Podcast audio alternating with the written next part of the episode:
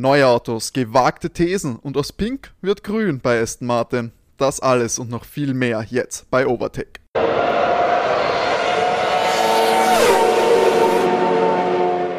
Hallo und herzlich willkommen zur achten Ausgabe von Overtake, eurem Lieblings-Formel 1 Podcast und auch Platz 190 in den Apple Podcast Charts, aber natürlich Platz 1 in euren Herzen hoffentlich. Ich bin Timo und ich darf an meiner Seite wie immer begrüßen meine zwei absoluten Lieblingsmoderatoren. Zu meiner Linken die Boxenfee vom Neusiedler See, René.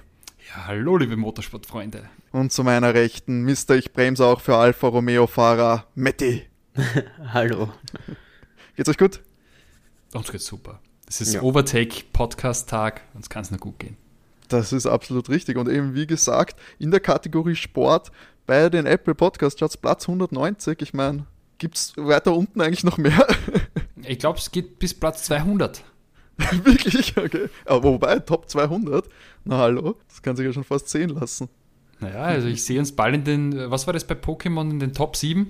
Na, sehen uns. Top 4. Top 4. Top 4 bin, ich, ich, bin gespannt. Ich, ich würde gerne wissen, wie viel wir in der Formel 1-Kategorie sind, aber wie wir herausgefunden haben letztes Jahr, wahrscheinlich Platz 1 in Österreich. Zumindest national. Nächst, nächstes Jahr dann auch bei den Ö3 Podcast, Chart, äh, Podcast Awards. Ja, da sind wir einfach übergangen worden. Das ist schon Absolut frech. frech ja. Naja, ja. das ist schon nicht in Ordnung. Die haben das Reglement einfach so gemacht, dass wir gar nicht teilnehmen konnten. Das, das sage ich euch. Aber deswegen überzeugen wir jetzt weiterhin mit Qualität, denn das ist unser Steckenpferd.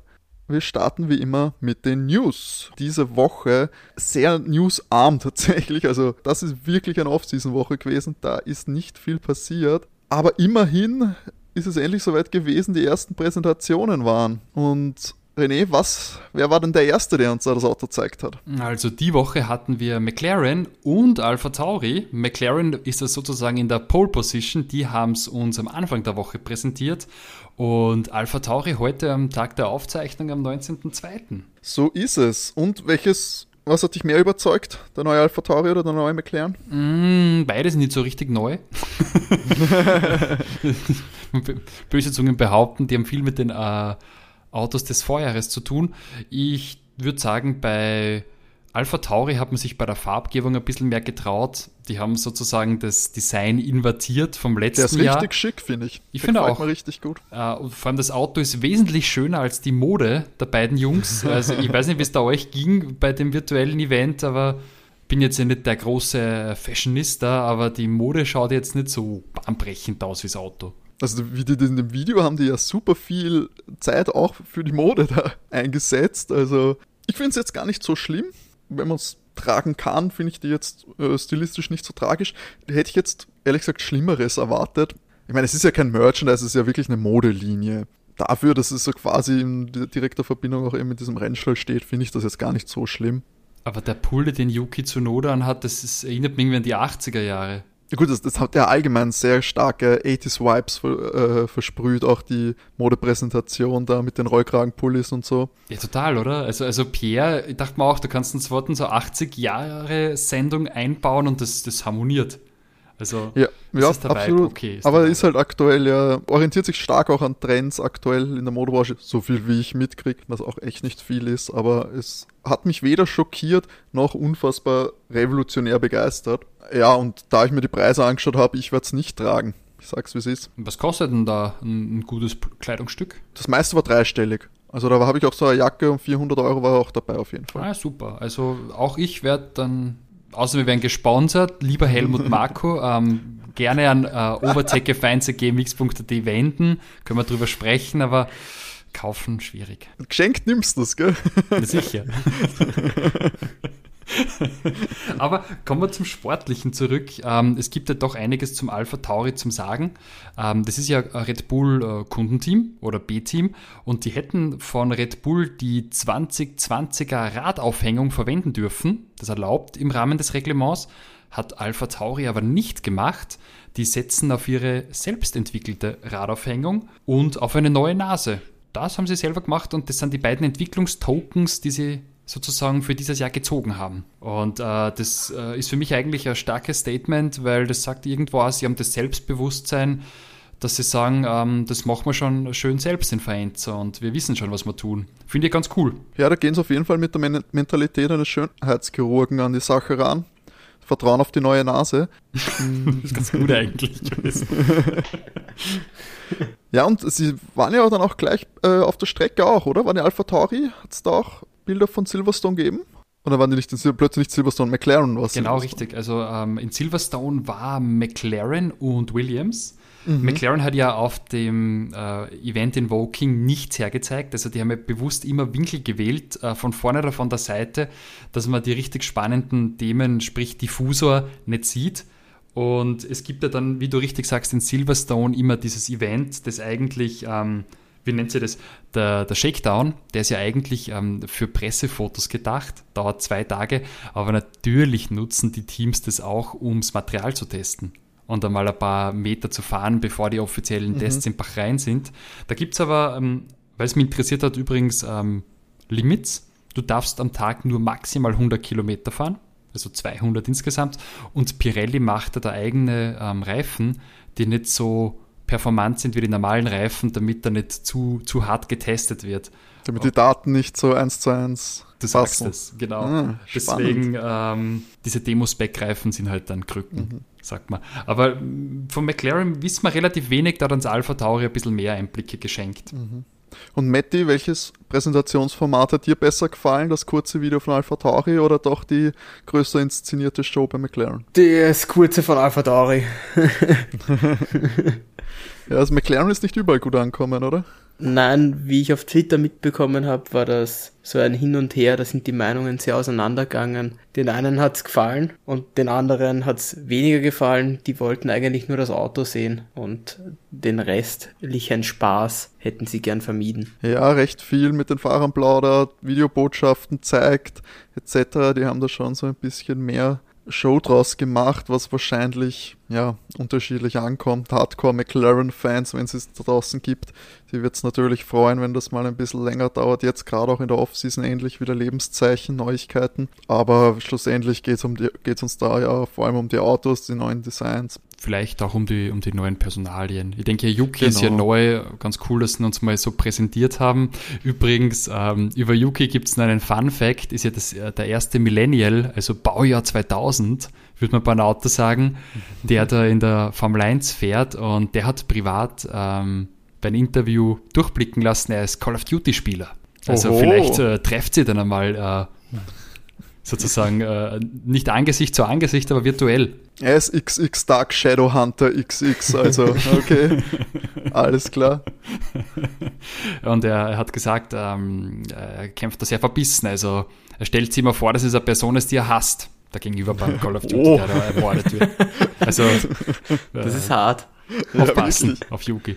Aber tatsächlich ja bei den meisten, also bei den meisten sind ja inzwischen ja auch äh, sehr viele junge Leute, die auch mit den Videospielen aufgewachsen sind. Das ist inzwischen gar nicht mehr verwunderlich. Bei den Footballspielern und bei den Fußballspielern ja auch äh, so. Sind auch wirklich alle oder sehr viele in diversen Online-Videospielen. Ja, Louis spielt ja selber auch. Stimmt. Da ist ja teilweise ja sogar vorkommen, ich glaube beim Fußball war das, dass da äh, mit Spielern geschimpft werden musste, dass die nicht zu lange aufbleiben und Playstation spielen. Kennst du, kennst du die Geschichte von, beim Fußball, das war Champions League Finale Chelsea gegen Bayern, wo Terry und Cole die ganze Nacht wach waren oder so und, und Pokémon gespielt haben? Nein, Vor, vom Finale, ja, ja. Das ist, das ist, lustig bei den beiden auch noch, sich das vorzustellen, dass sie die ganze Nacht Pokémon spielen. Vor allem für so einen wichtigen Event. Ja, du, schlussendlich haben sie es ja gewonnen. Genau, es war schlussendlich, hat sich scheinbar ausgezahlt. Ich glaube, das war es auch schon zu den Autopräsentationen. Wir haben, das ist echt. Es waren ja auch nicht viele. Ja, ohne viel mal über die Bühne gegangen. Aber ich muss sagen, mich reizen die immer recht wenig. Mich interessieren dann maximal noch die Videoaufnahmen vom fahrenden Auto. Sonst holt sich da für mich nicht so viel. Aber was noch so passiert ist diese Woche, wie gesagt, nicht viel, deswegen müssen wir schon so ein bisschen in der Der hat über den geredet Ecke graben. Und diesmal geht es um die zwei Rookies im Feld, nämlich bei die Rookies von Team Haas, Mick Schumacher und Mazepin. Mazepin. Mit Mick Schumacher hat sich in einem Interview recht ausführlich über seine kommende Saison geäußert. Ja, der Mick hat uns gesagt, dass er grundsätzlich zufrieden ist mit seiner Vorbereitung.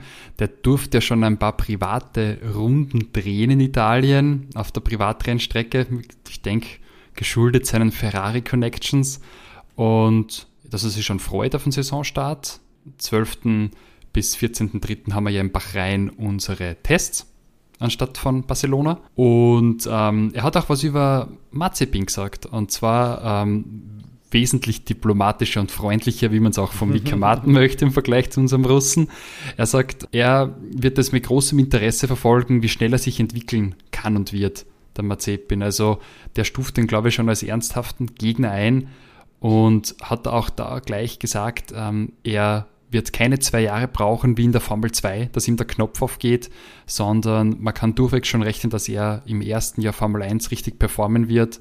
So als kleine Randinfo, in der Formel 2 hat er da Probleme mit den Reifen und er hat äh, gesagt, er hat erst verstehen müssen, wie die Reifen funktionieren, bis er wirklich gut war dann war er ja auch richtig gut im zweiten Jahr. Und generell sagt er, dass ähm, er und auch Mazepin viel Erfahrung aus den unteren Formelklassen mitbringen.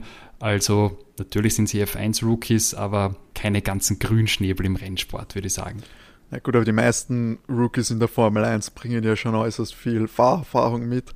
Da ist ja jetzt kein, kein Anfänger dabei. Soweit kommt es ja noch. Ich finde, es wirkt so, als wäre er von sich selbst überzeugt. Eh klar, man sollte man sein. Aber es waren einfach für mich sehr viele Floskeln dabei, die so typisch sind, keine Ahnung. Ja, da stimme ich dazu. Es ist auf jeden Fall, es waren da jetzt keine, keine Ausreißer dabei. Er ist auf jeden Fall auch äh, medial geschult, was er wahrscheinlich auch sein muss. Grad, also gerade eher, weil die mediale Aufmerksamkeit auf jeden Fall auf ihm liegen wird durch seinen berühmten Vater. Und berühmten Teamkollegen. ich glaube, der will dir da keine Fehltritte erlauben, oder?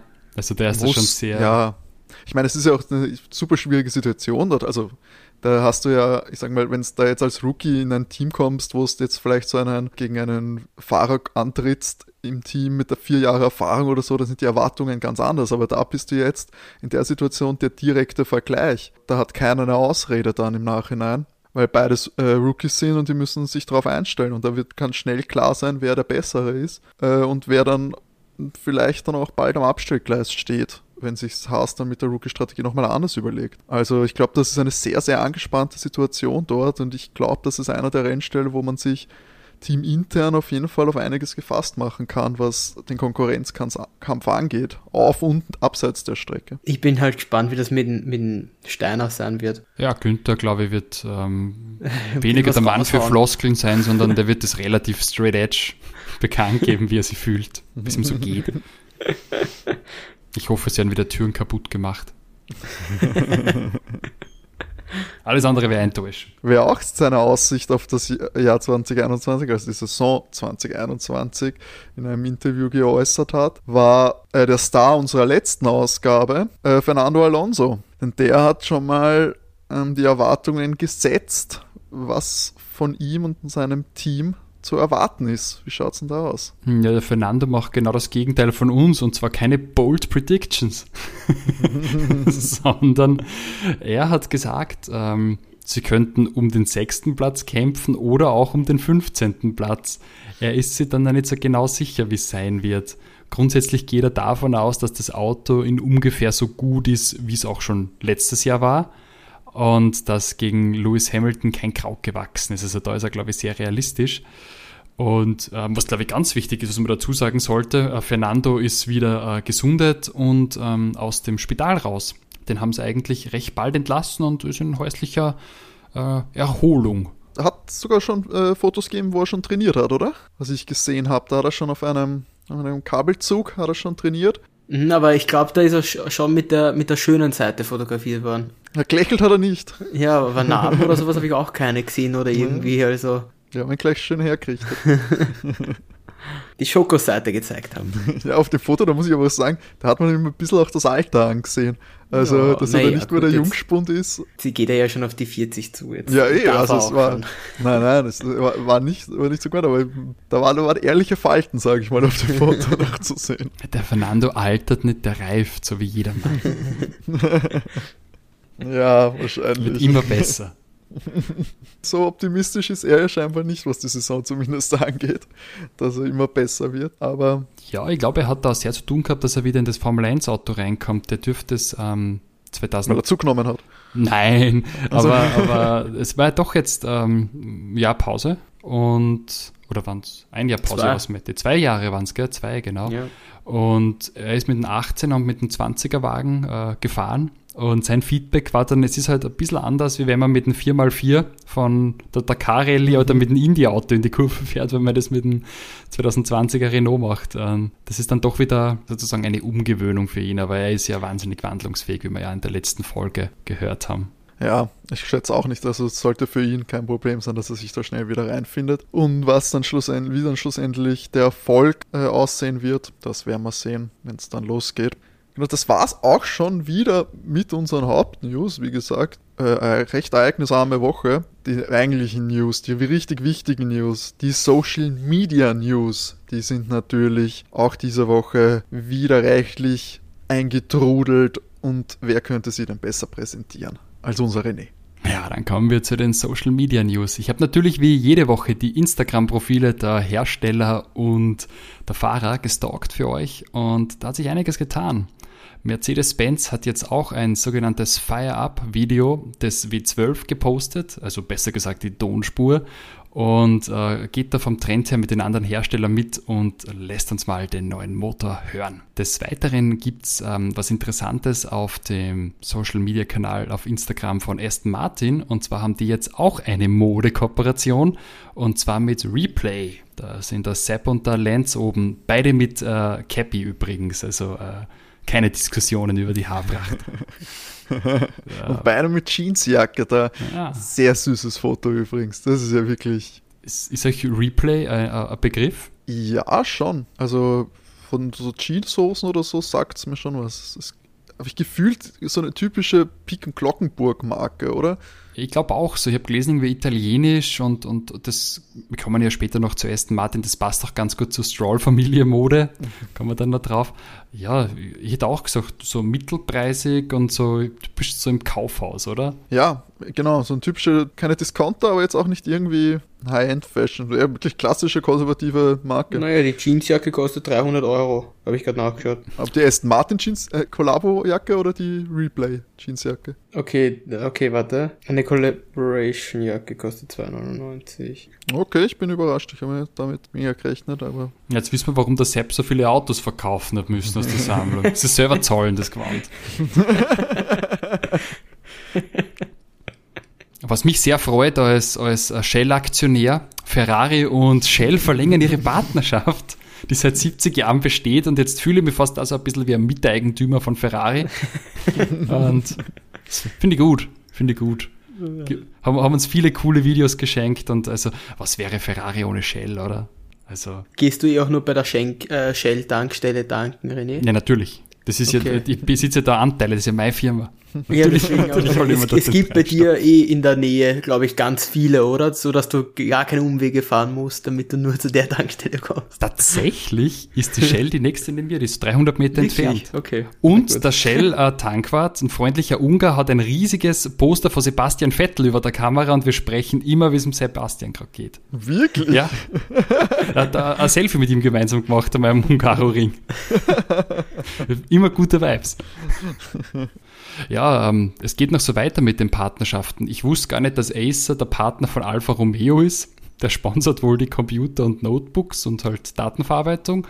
Die gehen auch miteinander weiter. Und was richtig cool ist, ist, ähm, es gibt eben von diesem äh, Runden, diesen Silverstone gedreht haben von McLaren, ein Video aus vier Perspektiven. Also wo man praktisch vier Perspektiven am Auto gleichzeitig sieht von Lando Norris und ich finde, das schaut ganz beeindruckend aus. Kann man sich am Instagram-Kanal anschauen und ist irgendwie mal nett so aus, aus mehreren Cockpit-Perspektiven einfach zu sehen, wie er da in Silverstone auf der, auf der nassen Strecke reinhaut. Richtig cool. Unser lieber Kimi, unser, unser Titan und äh, ältester im Feld, trainiert zu Hause am Simulator und äh, stärkt da auch seine Nackenmuskulatur. Hat auf Instagram geteilt. Finde ich, ist ganz sehenswert, dass man sieht, wie das Ganze aufgebaut ist. Ich dachte mir immer so in dem Simulator, ja, fährt man nur drinnen, aber die haben da gleich wahrscheinlich so Kraftsimulation auch mit reinbaut. Und zu guter Letzt ist auch Williams beim Shakedown in Silverstone dabei gewesen und Latifi hat gesagt, es ist brrr, kalt. Ähm, also Wetter war wohl nicht das Beste, die waren da dick eingepackt mit Haube und natürlich äh, Williams Merch, er und der George. Na gut, aber dass dann Latifi als Kanadier sich da irgendwie über Kälte beschwert, soll sich nicht so anstellen. Enttäuschen. Ja, das war's auch schon wieder mit den Social Media News. Genug Zeit also äh, für eine kleine Zusatzkategorie in unserem Podcast. Wir lehnen uns heute weit aus dem Fenster oder weniger weit, je nachdem, das könnt ihr dann beurteilen, denn wir haben uns zur Aufgabe gesetzt, äh, gewagte Thesen oder auch Bold Predictions vorzustellen. Wir sagen die Formel 1 Zukunft voraus, speziell natürlich für die Saison 2021. Da hat sich jeder eine gewagte These ausgedacht und die werden wir euch jetzt präsentieren und ihr könnt dann beurteilen, welche Prediction denn am ersten eintritt und welche denn wirklich komplett absurd ist. Äh, ja, René, fang doch gleich mal an. Was sagst du, wird gewagtes passieren? Okay, also meine Bold Prediction bezieht sich auf das Team, das wir euch später noch vorstellen werden, auf Aston Martin, vormals Racing Point, vormals Force India. Und ähm, da haben wir ja zwei Fahrer. Wir haben den Stroll Junior, den Lance, und wir haben unseren Altmeister, den Sepp. Und meine Bold Prediction ist, Lance macht mehr Punkte als Sepp. Was glaubst du, dass, dass Lance so stark sein wird oder, oder Sepp so schlecht? Ähm, ich glaube, dass Lance nicht zu unterschätzen ist. Ähm, die sind finanziell ganz gut ausgestattet und er ist natürlich der Sohn des Eigentümers. Ich glaube einfach mal, das Auto wird um ihn herum entwickelt werden. Mhm. Und wir kennen ja schon von Sepp das, wenn der Auto hat, ähm, das für ihn abgestimmt ist, ein super stabiles Heck hat, dann ist er äh, überragend großartig, viermal in Folge Weltmeister geworden. Aber wenn die das vielleicht eher auf den äh, Lance abstimmen, glaube ich, wird er auch hier nicht ganz so einfach haben. Matti, was sagst du? Glaubst, wird das eintreten? Nein. ich glaube, ich glaub, dass Sepp äh, wesentlich stärker ist wie Lance und Lance hat letztes Jahr gegen Jacko eigentlich, war er klar unterlegen, deswegen glaube ich nicht, dass er es gegen, gegen Sepp schafft. Aber wer weiß schon, ob, ob äh, wie, wie Sepp auftritt dieses Jahr. Ähm, ich glaube es nicht. Aber ja, ich bin auch gespannt, ob da, ja, wenn der, das Feuer und der Hunger von äh, Sepp wieder da ist und er sich voll rein. Vielleicht. Jetzt darf er ja endlich einmal mit einem Mercedes-Motor fahren, weißt du? Das äh, freut er sich ja schon seit Jahren. ja, also ich bin gespannt, ich bin gespannt. Matti, was sagst du denn? Was sagst du voraus? Ich sag voraus, dass ähm, George Russell wieder jedes Qualifying dominieren wird gegen seinen Williams-Teamkollegen. Alle 23. Er wird, er ist bis jetzt gegen seinen Williams-Teamkollegen in zwei Jahren nicht geschlagen worden. Warum sollte das auf einmal jetzt passieren? also, also du glaubst gar nicht, dass das eine so eine große Bold Prediction ist. ich wollte gerade sagen, das, da stimme ich ja voll zu.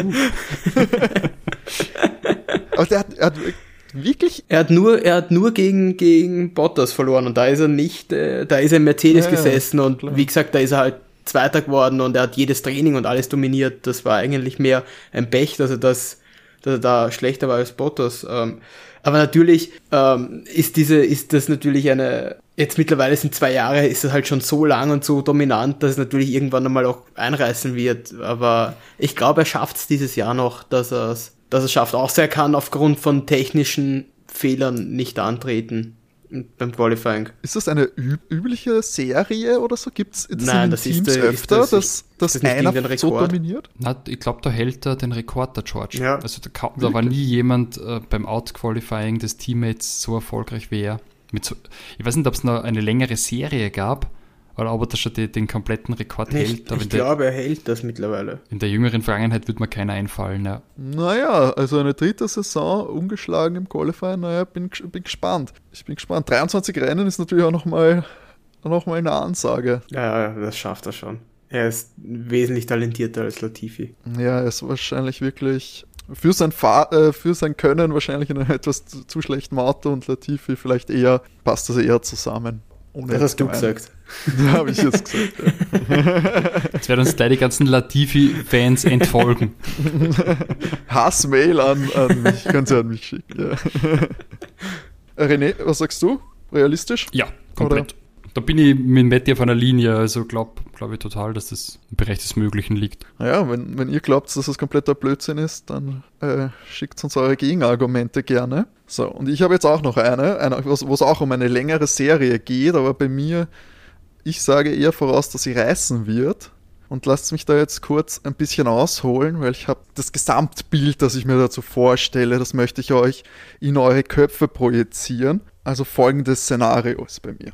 So, wir schreiben den 13. Februar 2021, das letzte Rennen der Saison. Äh, 2022, Entschuldigung, 13. Februar 2022. Ihr werdet euch jetzt wundern, ist ja Quatsch. Das letzte Rennen ist doch am 12. Dezember in Abu Dhabi. Nein, nein, nein, nicht in, meiner, in meinem Saisonverlauf natürlich. Da geht es drunter und drüber auch im Rennkalender. Komplett absurd. Da gibt schon, also Covid-20 grassiert schon überall. Alle sind im Homeoffice immer noch. Die EU hat schon den 16. Impfstoff zugelassen, nämlich Rich Globally von Corona-Maßnahmen Querdenker William Story. Der bringt endlich die Erlösung wahrscheinlich. Abu Dhabi, 13. Februar 2022. Vierte Rennen in Abu Dhabi der Saison. Musst natürlich eine Bubble machen im Emirat. Folgendes Bild, Zielgerade, letzte Runde. Zwei Autos, Valtteri Bottas um die Nasenspitze voraus, doch in letzter Sekunde zieht ein Schatten an ihm vorbei, verbannt ihn auf den zweiten Platz im Rennen und auch im Gesamtklassement mal wieder nur der Vize. Und ihr denkt euch jetzt sicher, der Schatten, das muss der Lewis Hamilton gewesen sein. Weil wer könnte sonst 2021 so eine verrückte Saison so konstant gewinnen und Weltmeister werden? Nein, nein, nein. Lewis Hamilton ist nirgends zu sehen, weder auf der Rennstrecke noch in Abu Dhabi. Lewis Hamilton wird nicht Weltmeister 2021. Denn Lewis Hamiltons Anwälte, die haben die langen Verhandlungen um den Vertrag genutzt, um komplizierte Ausstiegsklauseln einzubauen, die selbst der Toto Wolf nicht checkt hat. Und so haben sie dafür gesorgt, dass der Lewis während der Saison aus dem Vertrag raus konnte, durch Nick Hülkenberg ersetzt werden musste und er hat mit seiner Charity Foundation Stiftung vor die UNO treten können, um endlich den, nicht den Kampf um den Weltmeistertitel, sondern den Kampf um den Friedensnobelpreis anzutreten. Das einzig logische nächste Ziel für ihn. Hunger, Pandemie und Weltfrieden alles zusammen besiegen und erreichen. Und so wird es dann nämlich auch sein, weil Terry Bottas auf der Zielgerade wieder besiegt. Nicht Weltmeister, nur Vize. Lewis Hamilton auch nicht Erster. Und wenn euch jetzt fragt natürlich, wer hat Valtteri Bottas überholt? Naja, es ist die Geschichte für einen anderen Tag. So viel kann ich nicht voraussagen. So viel kann ich nicht wissen. Aber ja, Luis wird nicht Weltmeister. Das glaube ich nicht. Normalerweise ja jetzt viermal hintereinander Weltmeister. Das ist so wie der FC Bayern München irgendwie in der deutschen Bundesliga. Aber selbst, glaube ich, selbst die großen Lewis Hamilton-Fans und die großen Mercedes-Fans, so, da gibt es immer diesen einen kleinen Zweifel im Kopf, dass es vielleicht nicht klappen könnte. Und ich glaube, der wird dieses Jahr tatsächlich Realität. Weil ich glaube, so eine Streak, die muss auch reißen. Und ein Jahresvertrag nur, jeder rechnet schon damit, dass er dann aufhört. Ich glaube, es gibt den Downfall des Lewis Hamilton tatsächlich. Jetzt abgesehen vielleicht von der etwas weit hergeholten Geschichte, die ich gerade erzählt habe. Aber ich glaube tatsächlich, es wird die Zeit, weil es gibt immer von diesen die, die großen Weltmeister, die langen Geschichten und so weiter, da gab es dann immer am Schluss noch einen Downer so am Höhepunkt aufhören, ich glaube, das, das ist leider nicht für Lewis Hamilton garantiert, dass er da am Höhepunkt aufhören kann, aufhören kann und seinen achten Titel holt. Ich glaube, es gibt den, die Downer-Season für ihn. Und es wird ihm verwehrt bleiben, den achten zu holen. Zu absurd für euch? Vollkommen absurd. Ja, ich glaube es auch nicht. Also, also Valtteri wird er nicht schlagen, aber ich sehe halt wirklich kein Team, was Mercedes halt dieses Jahr angreifen kann. Deswegen, da müsste Lewis wirklich so viel Pech haben in 23 Rennen, dass der so oft ausscheidet oder das Auto nicht funktioniert. Und der Mercedes ist halt einer der konstantesten Wagen. Die fallen, wenn überhaupt, einmal im Jahr aus. Wie gesagt, wenn überhaupt. Das ist ein guter Punkt tatsächlich wahrscheinlich, dass die lange Saison Lewis für einen möglichen Weltmeistertitel sogar eher in die Hände spielt, dadurch, dass er kleine Ausreißer hast, aber auf 23 Rennen, ja. wie du sagst, so viele Ausfälle, so viele Ausreißer kann es nicht geben und er wäre konstant wahrscheinlich, wird er dann schlussendlich die meisten Punkte und sogar wahrscheinlich Siege holen können. Also das wäre, ich fände das wirklich die allergrößte Überraschung, wenn er nicht Weltmeister werden würde. Das, was, ich meine, gut, das sind jetzt schon vier hintereinander. Schumacher hat fünf gehabt in Folge. Uh, ja, sogar noch der Rekord zum Holen. Mhm. Aber es muss, es muss, es gibt, es, ich sehe das so als, es gibt Serien, die müssen enden. Also es geht nicht in das Endliche und dieses Happy End, ich gönne ihm, ich würde es ihm gönnen, dass er da auf seine, unter seinen Bedingungen da dann aufhört mit dem achten Titel vielleicht.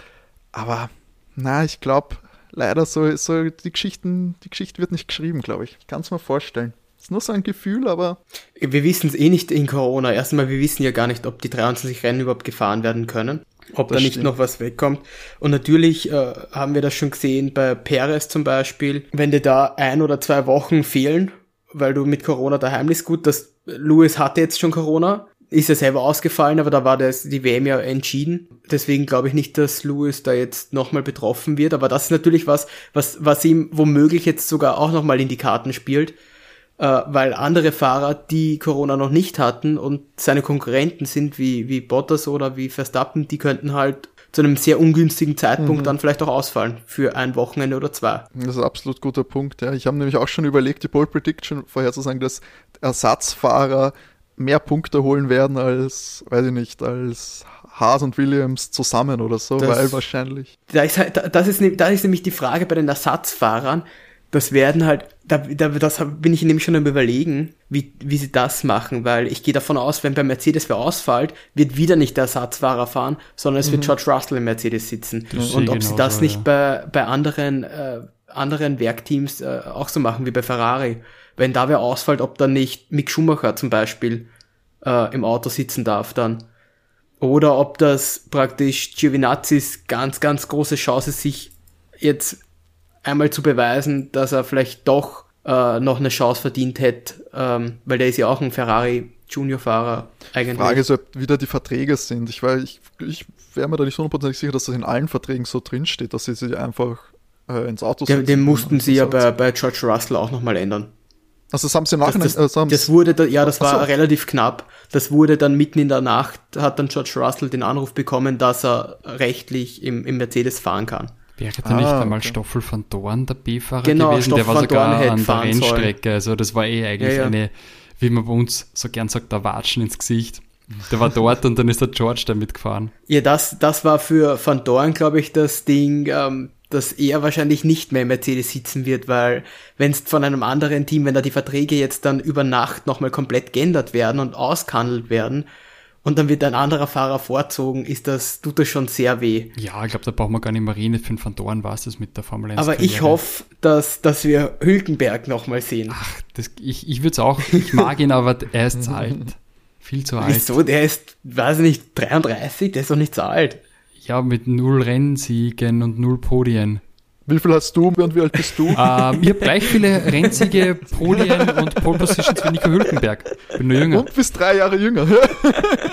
also ich bin sowas wie auch ein Formel-1-Fahrer, ja. Wobei man, wobei man sagen muss, ähm, hättest Hülkenberg, wir haben es ja gesehen dieses Jahr, wo er in einem halbwegs vernünftigen Auto wie dem, wie dem Racing Point sitzen hat können und wie er auf einmal gut war und wirklich auch mitfahren hat können.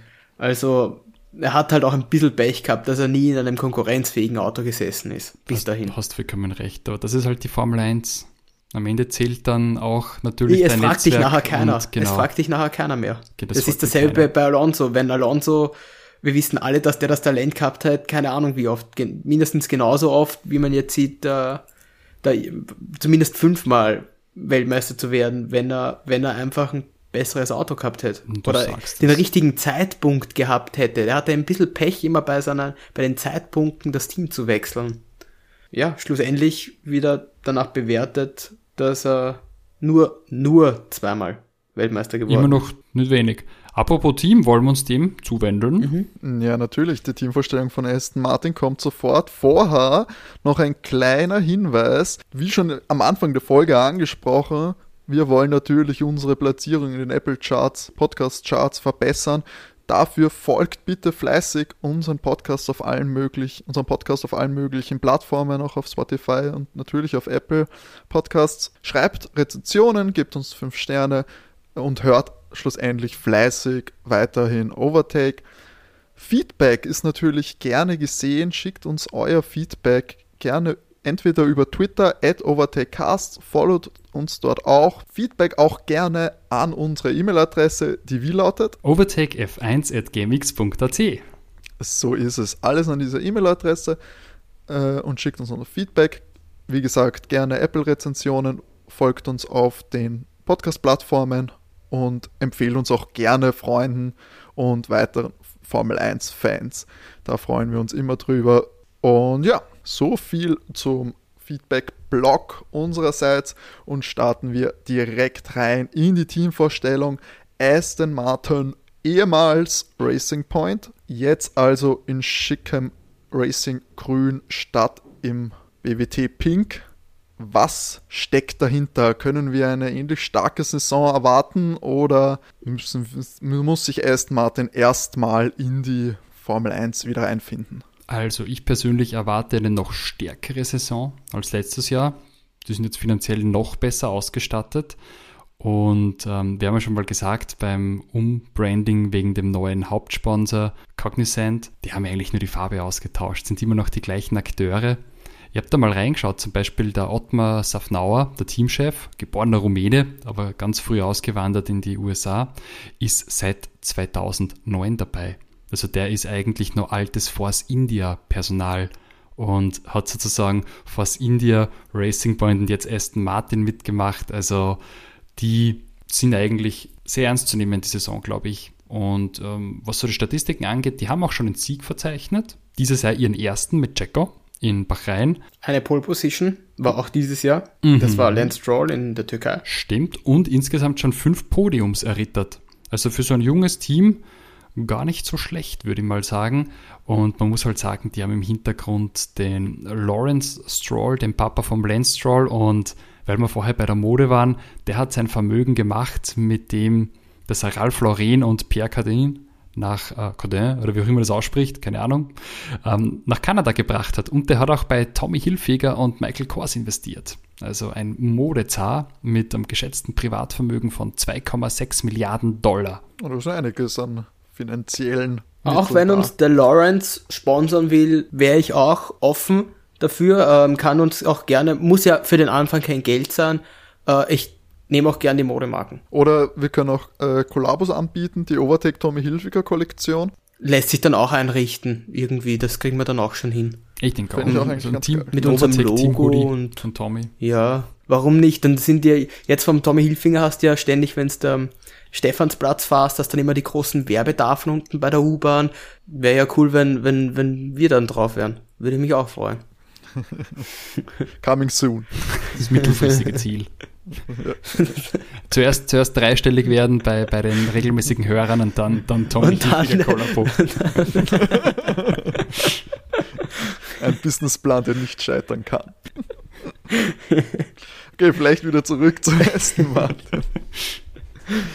ähm, ja, Aston Martin ähm, hatte dann sehr illustren Fahrerkreis. Ich finde ja fast noch interessanter, dass man, dass man über Lance äh, Stroll spricht. Der hat nämlich einen Ruf, den hat kein anderer. Und zwar den Ruf des am besten vorbereiteten Formel 1 Rookies. Wisst ihr auch, warum er den hat? Weil es ihm in die Wiege gelegt wurde, meinst du? Hm. Ist vorbereitet, weil er davor schon am meisten gefahren ist? Genau, ri genau richtig. Dieses Manöver mit ähm, äh, Racing Point oder insolventes Force India kaufen und dann zum eigenen Team machen, mhm. hat nämlich die Familie Stroll schon mal durchgezogen, und zwar 2014. Da mit dem Formel 2 oder Formel 3 Team, oder? Richtig, da haben sie Prima ja. Racing gekauft.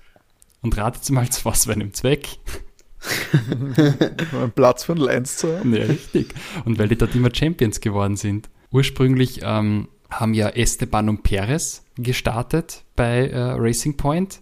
Und der Esteban ist ja auch sehr talentiert, fährt jetzt ja bei Renault, wurde dann ja gleich einmal ersetzt durch den äh, Sohn des Team sozusagen äh, Eigentümers.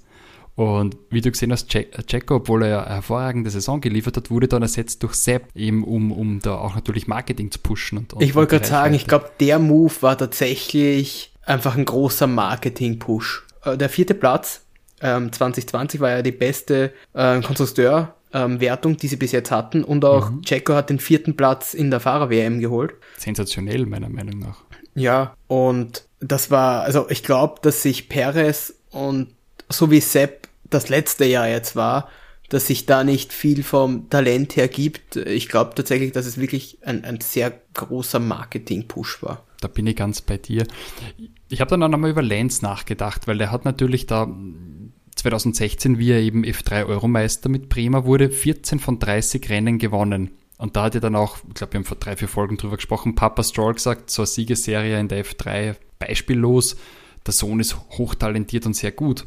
Aber was wirft es für ein Licht auf ihn, wenn der Papa den Rennstall gekauft hat, weil der eben so erfolgreich war und dem Sohn das Cockpit verschafft hat? Wie seht ihr das?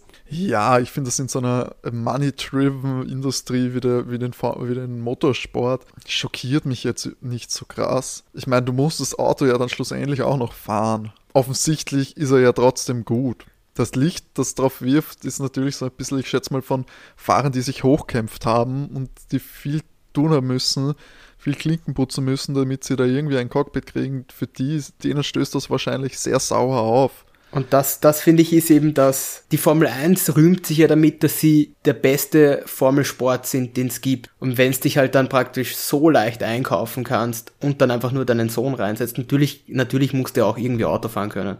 Und ich möchte sein Talent jetzt nicht irgendwie wegmachen. Er hat schon ein Talent, aber es gibt einfach meiner Meinung nach ein paar Fahrer wie es Esteban ist zum Beispiel, der sehe ich einfach eine Spur talentierter und wenn es dann einfach rausfliegst, ist das, ja, finde ich für die Formel 1 jetzt nicht so toll. Ein kleines Beispiel da noch. 2016 hat er sich ja vorbereitet. Da hat ihm der Papa einen zwei Jahre alten Frank Williams 36 zum Testen gekauft. Und äh, ihr habt es ja vorher gehört, auf diesem ähm, Promo Tag äh, in Silverstone darf man 100 Kilometer fahren. Wie viele Kilometer glaubt ist äh, Stroll Junior mit diesem zwei Jahre alten Formel 1 Auto gefahren? 100 Kilometer? 8000. Ah. In der Freizeit dann quasi. Ja, richtig. Da hat er Mercedes die, hat einen Motor zukauft, weil die wären natürlich regelmäßig kaputt. Und auch das Serviceteam. So 8000 Kilometer gefahren in einem Jahr. Unfassbar. und äh, Papa Stroll hat äh, im gleichen Jahr den Simulator für Williams gesponsert und der wurde dann zuerst beim Sohn aufgestellt, vor die Werkspiloten seinerzeit Bottas und äh, Massa. Wow. Also wie gesagt, ein Underdog. Es ist faszinierend, wenn man so, also ich meine, gut, das ist, er, wie gesagt, er muss ja eine gewisse Art von Talent mitgebracht haben, aber dass du das so quasi deine Karriere aussuchen kannst, was ich glaube, dem, dem hätte alles ermöglicht werden können. Jede Rolle in, auf dieser Welt, irgendwie so, in, vielleicht auch in jedem Sport. Es ist unfassbar eigentlich, was Geld da machen kann. Das ist schon super, oder? Also andere bekommen so zum, zum 18. Geburtstag, ja, kriegen vielleicht so, was ist das für 1000 Euro, so einen alten Polo. Ähm. er kriegt mehr als ein Formel 1-Team. Aber du hättest, du hättest deinen alten Colt niemals eintauscht für so einen rottigen Williams, nie oder? Im Leben. Colt ist nie liegen geblieben. Nix. Mit dem wolltest du auch zum Splashfahren zu viert. Also, das hätte man mit Williams nie machen können. Stimmt. Die, auf die Idee hätte man nie kommen können. Roadtrip mit Williams, Formel 1 war einfach nicht so lustig. Nicht mithalten. Naja, äh, da haben wir den zweiten im Bunde, den Sepp. Matti, da bist du der Spezialist, oder? Für Sebastian naja, Vettel.